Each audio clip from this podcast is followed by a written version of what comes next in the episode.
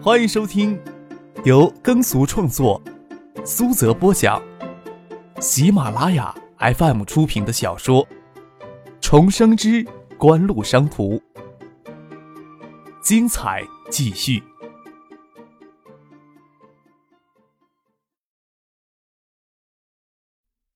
第六百五十九集。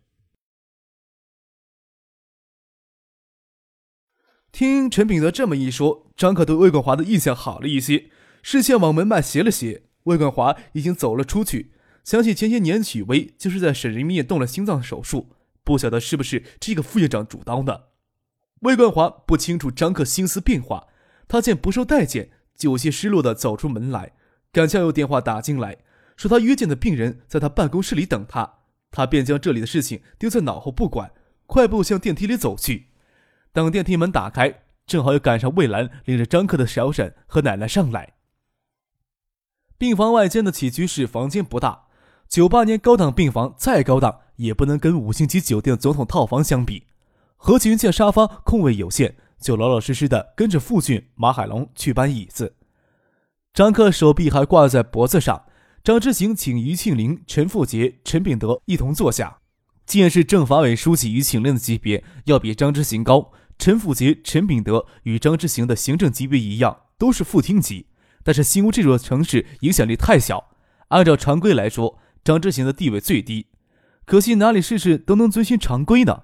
张克请于庆林坐下来，于庆林搀着张之行的手臂，要他坐下来才甘休。陈富杰、陈炳德等张之行、于庆林落座后才坐了下来。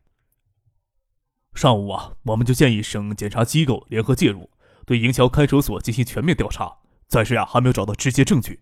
不过呀，看守所方面的确有空子可钻，甚至有疑犯在看守所里，在无人监管的情况下使用手机等移动通讯设备。陈富杰介绍他们今天调查的情况，今天还调查出一些更严重的问题，只不过跟昨天的挟持案没有太大的关系，就没有想着要在建业警方自曝其丑。说道：“针对已经调查出来的问题。”徐书记指示要对全省监狱看守所系统进行摸底彻查，省检察院也建议漳州案检方能认真调查，在漳州一审过程当中有无存在违法违规的可能。唐英玉、唐英培兄弟虽然被拘捕，但是残余势力不可能给一网打尽，特别是在一审定刑之前，这些残余势力会千方百计的去干扰司法公正。以期能给唐英玉、唐英培兄弟减轻刑罚，这简直就是一定的。这么做是要给唐家兄弟以安慰，更是避免他们垂死挣扎之际伤及其他人。更要责令检方对一审进行调查，想发现蛛丝马迹绝不困难。只要补充新的罪证，就能将唐英玉、唐英培兄弟推上刑场。这里面的道理，在场的人都懂，只是没有说出口。说出口就好像这次要置唐家兄弟以死地一样。陈炳德汇报起今天的审讯工作，他说道：“根据三名疑凶的交代，他们都是老猫找来的，也只听老猫的命令行事。老猫是今天第一人民医院不治死亡的那名疑凶。”张克还没有听父亲说起这个人死了，他对这人的死也漠不关心。也会忍不住想，这人留在世间也是个祸害，死了倒是干净。抬头看了傅俊一眼，脸上没有什么异色。一切啊，都是老毛与唐中主使。这三名疑凶也是人到今夜之后才知道要干什么，对警方的情况也不清楚。这三名疑凶都是分开审讯的，都不知道老毛不治身亡，他们的供讯应该是可信的。唯一令人疑惑的是。唐中注定将一切的责任都承担下来，我们判定却是那个已经死掉的老猫发挥的作用更大一些。唐中如此招供，说不定就是想保护幕后真正的策划者。陈炳德说道：“唐中不是什么意志坚定的人，看到他坐在审讯室里的模样，大家都能清楚这一点。在这种情况下，唐中仍然能坚持咬口将罪责承担下来。”只能是为了保护唐英玉、唐英培了，其他人倒也罢了。唐英玉、唐英培设计进来，等待他们的只有一死了。唐中虽然是个没什么出息的二世祖，这点道理还是能够想通的。这样一来，问题的焦点又回到了唐英玉、唐英培兄弟身上了。五月初，因为偶然的因素，张克决心捅破漳州暗沉沉的天空，揭发漳州大案，还国内稀土产业一个稍有希望的未来。就一直将可能会摸清楚情况的唐英培置入建业警方式的控制当中。唐英培一直到漳州案给捅出来，给正式拘捕都没有机会避开警方的监控与外界接触。随后发生的新华社记者被拘案，警方又非常果断地对唐英玉等犯罪分子进行抓捕。从头到尾，唐英玉、唐英培都没有可能知道锦湖在背后发挥什么作用。是谁在唐英玉、唐英培入狱后，将背后的事情告诉了他们呢？就算现在外界只知道锦湖商事在国土稀土产业里整合中占了便宜，持有新华西矿业百分之十二的股权，锦湖商事之所以能占到这个便宜，背后的原因却甚少有人知道。在座的三人，除了陈富杰因为江南省警方全面介入漳州案，熟知事情的细节以外，于庆龄、陈炳德都不清楚事情的全貌，谁会将背后的实情告诉唐英培、唐玉兄弟，以致他们在垂死挣扎之际，竟然想着要要挟张克当成最后一根稻草呢？虽说知道事情的全貌人极少，但也不是没有。像谢家，就算周金喜成了植物人，他们也不难推测出锦湖在漳州案发挥的作用。三井物产在此次事件中受到打击最大。从中国进口稀土金矿的贸易链一下给端掉了，他们也完全有能力顺藤摸瓜的摸到锦湖的头上来。另外，有没有可能是严文界呢？红信建设的触手伸到体系内如此之深，要了解国内稀土产业整合背后的根源也不是难事儿。无论是周景瑜、谢汉明、谢简南一家子，还是三井物产，亦或是红信建设。只要对锦湖不利，任何推波助澜的事情，他们都会乐意做的。反过来，张克也绝对不会心慈手软。听于庆林、陈富杰、陈炳德汇报案情的调查进展，张克没有做什么评论，很公式化的说道：“还要麻烦两地的警方飞行调查了。”也没有留下他们用餐的意思，医院里用餐也不方便。张克站了起来，与父亲孙尚义一起送他们走进电梯为止。就算能查出蛛丝马迹，但是想要抓住什么把柄，似乎也是妄想呀。张克折身走进病房，跟他父亲及孙尚义说道：“要是能将张昭案的主要案犯送上刑场，闹这么一场的话，也是值得的。”孙尚义点点头，轻叹了一声，说道：“哎，幸好只是虚惊一场啊。”张之行说道。推波助澜的事情或许会有的，但是不应该算是刻意而为的阴谋吧？他还是有些担心张克过深的去干涉国内的司法体制运作，这是相当玩火的事情。没有谁呀会将希望寄托在唐中这几个人的。张克说道。而垂死挣扎的唐家兄弟，随时都可能反咬一口。要是能顺藤摸瓜抄到什么把柄的话，这样的角色。还真不配做锦湖的对手呢。孙尚义笑了笑，见张克除了不放过唐家人之外，其他更多的当成意外处置，或许是最正确的方式。也幸亏只是虚惊一场。对于构架还很散乱的锦湖体系来，还没有正式的形成集体决策体制。所谓董事会决策机制，又不适合综合商社模式大型财团。此时还没有谁或真正哪个正式的决策机构能代替张克。此时在锦湖体系内发挥重要的作用，真的不能想象张可一旦发生了变故，对锦湖来说是何等恐怖的灾难。虽说孙尚义在锦湖内很受尊重，但是他心里清楚，受尊重与能否成为体系的灵魂人物是有很大区别的。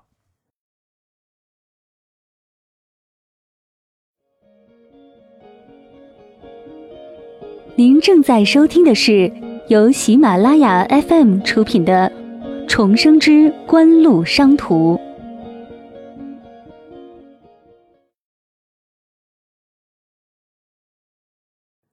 边说着话边往回走，走到病房前，梁戈真探出头来说：“张克他小婶与奶奶赶了过来。”张克不会放过唐忠以及唐英玉、谭培兄弟，不过这边，他宁可家人当这件事情没有发生过，不要大家都往这里拥。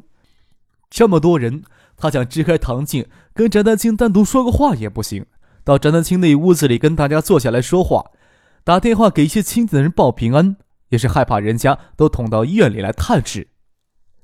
这里既然没有什么事情，张志兴决定夜里就回新屋去。市里还有一堆的事情，有些工作也是临时丢下来的。翟父也坚持要回去。男人的感情总是粗糙一些，见女儿没有生命危险，虽然还只是躺在病床上无法侧身，留下他妈妈来照顾就足够了。在医院里草草的吃过晚饭，就跟张之行一道回了新屋去。张克宁愿他妈夜里一起回新屋去，但是事事都未必如他愿。他妈还有翟母都要留在医院里照料他们。唐静也是临时从学校里请假从香港回来，过了今夜就要回香港的。吃过了晚饭，看着父亲的车与孙尚义的车子前后驶出了医院大门，张克与唐静牵手在医院里溜达。入院以后，省人民医院最忙碌的地方就是急诊大楼、综合楼与住院部，大概是共两座群楼的两座塔楼。这边较冷清幽静许多，偶尔有穿白褂的医生与穿护士的护士经过，便没有其他什么人学张克一样在医院里散步了。皎洁的月色让医院看上去异常的干净。娴静的给张可牵着手，边说话边走，高挑纤柔的身子却不肯依偎在张可的怀里。原因无他，父亲与三名保镖贴身跟着他们，始终保持在视线之内。害羞的唐静哪有勇气在别人的眼里跟张克做恋人间亲昵的事情呢？被他妈训斥，张克这时候可没有勇气取消工作人员对他的贴身保卫，只是试探性的看了父亲一眼。父亲耸耸肩，比起在张克面前坚持一下。总要比梁戈真责愿强一些。哎，上门出街能遇上车祸呢？你说吧，中国每天在公路上都要死十万八万人，谁能因为遇上一次有惊无险的车祸，以后还不出门上街了？张克很头疼，跟唐静抱怨：“这叫呀，因噎废食，你懂吗？”唐静笑了笑，说：“张克胡说八道，他要是有本事，去跟梁戈真说。”唐静的眼睛又长又媚，伸手亲昵地拍了拍张克的脸颊，说：“这次幸亏翟姐帮他挡了一刀。”说到这里时，眼睛又飘向远处。他不禁在想：要是自己当时在张克身边，会替张克挡这刀吗？会的。唐静坚信自己会的，也相信张克会这么毫不犹豫地保护自己。但是翟丹青姐为什么能毫不犹豫挡这刀呢？你在想什么呢？张克手指贴着唐静滑腻的下颚，将她的脸拨了过来。你说我在想什么？唐静在夜色异常妩媚的眼睛凝视着张克。我猜猜啊。张克手指扣了扣额头，做出了深思的状。你会不会想，这小子呀，会不会借口右手受了伤，让我帮他上厕所呀？呀！你真是混蛋！这时候还想这种肮脏事情，鬼才帮你上厕所，你自己尿裤子得了。唐静娇羞的伸手去掐张可的腰肉，这家伙说话没有正经，让他一打岔也不去想翟丹青的问题了。我呀，真想上厕所了，不是随便说说的。张可站起身来，唐静笑着嘲笑他，站起身来陪同他一起去了住院部的大楼底楼。张可当然不奢望唐静能进去帮他，但是也坚决制止父亲他们要跟着进厕所的意图。哎呦，没有那么夸张，稍微给我留点私人空间吧。这时候怕是单独上个厕所，我都觉得很满足了。父亲他们笑了笑，就守在厕所门外，让张可自己进去上厕所。唐静在过道里踩到廊灯下自己的影子，从厕所里走出一个清丽的少女，走到洗水池旁边。回头看了一眼，很好奇这些人守在厕所门前做什么。正好与唐静的视线对上，这时候张可在厕所里胡说八道：“哎呀，真尿裤子上了，右手吊在脖子上真不方便，能不能来个人搭把手呀？”父亲他们这时候都转过身去，不让唐静看到他们脸上的笑。那清丽的女孩子听了厕所里有人突然这么一扯嗓子，还真有些奇怪。看到唐静满脸娇羞红晕减服上来。也忍不住笑了起来，洗过了手，走到唐静身边，还轻声说了一句：“说她的男朋友一定是个大色狼。”这个家伙胡搞起来还真是不管别人的难堪，只觉得这个女孩子的眼睛如此清澈，只是穿着宽大病号服，身体看上去有些纤瘦羸弱。唐静不好意思的应了一句：“嗯，是个混球。”那女孩子轻笑了一声，往远处走去。她的背影消失过道时，张克才从厕所里出来。唐静伸脚去踢他：“胡说八道什么呀？都让别人听见了。”听见什么了？张克舔着脸回头问傅俊：“你们没将耳朵捂起来吗？”我们呀，将耳朵捂起来了。不过还有别人经过呢。傅俊笑着说：“是吗？”张克笑了笑，伸手摊到唐静眼前，要她帮忙洗手。可是个很漂亮的女孩子哟。唐静按了些洗手液，认真的帮张克洗手，还不忘打趣：“是那种让人很后悔错过的女孩子呢。”你后悔了吧？我就不信天底下有比你还更值得看的女孩。张克跟唐静打趣道：“那个女孩子也是住院的吗？那我就在医院里多住几天吧，说不定啊，有机会还能遇上呢。”唐静帮张克冲干净了手上的泡沫，转身将他的手在张克的衣上抹干净，又探头看了看过道，人影早就消失了。只是觉得那个女孩子清澈的眼神让人难以忘记，说道：“应该是吧，还穿着病号服呢。不过他已经知道你是个大色狼了。”父亲倒是认出刚刚过去的女孩子，他不知道张可那天在新屋小区门口等了半天是为什么，在黄昏的雨中跟那女孩子系鞋带，饱含了怎样的感情。还是以为这是张可生性跳脱、无拘无束的一次意外之举。张可身上纠缠的情感，傅俊是最看清楚的一人。他想了想，还是觉得不要节外生枝，告诉张克的好。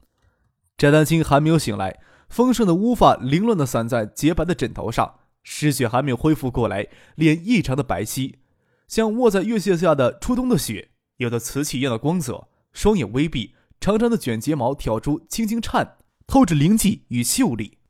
谢婉清走到床前，轻嘘着要翟母不要惊醒睡梦中的翟丹青。他坐在这里等翟丹青醒来就可以了。是翟丹青，他自己在睡梦中感到眼前有人影在晃动，眼睛睁了过来。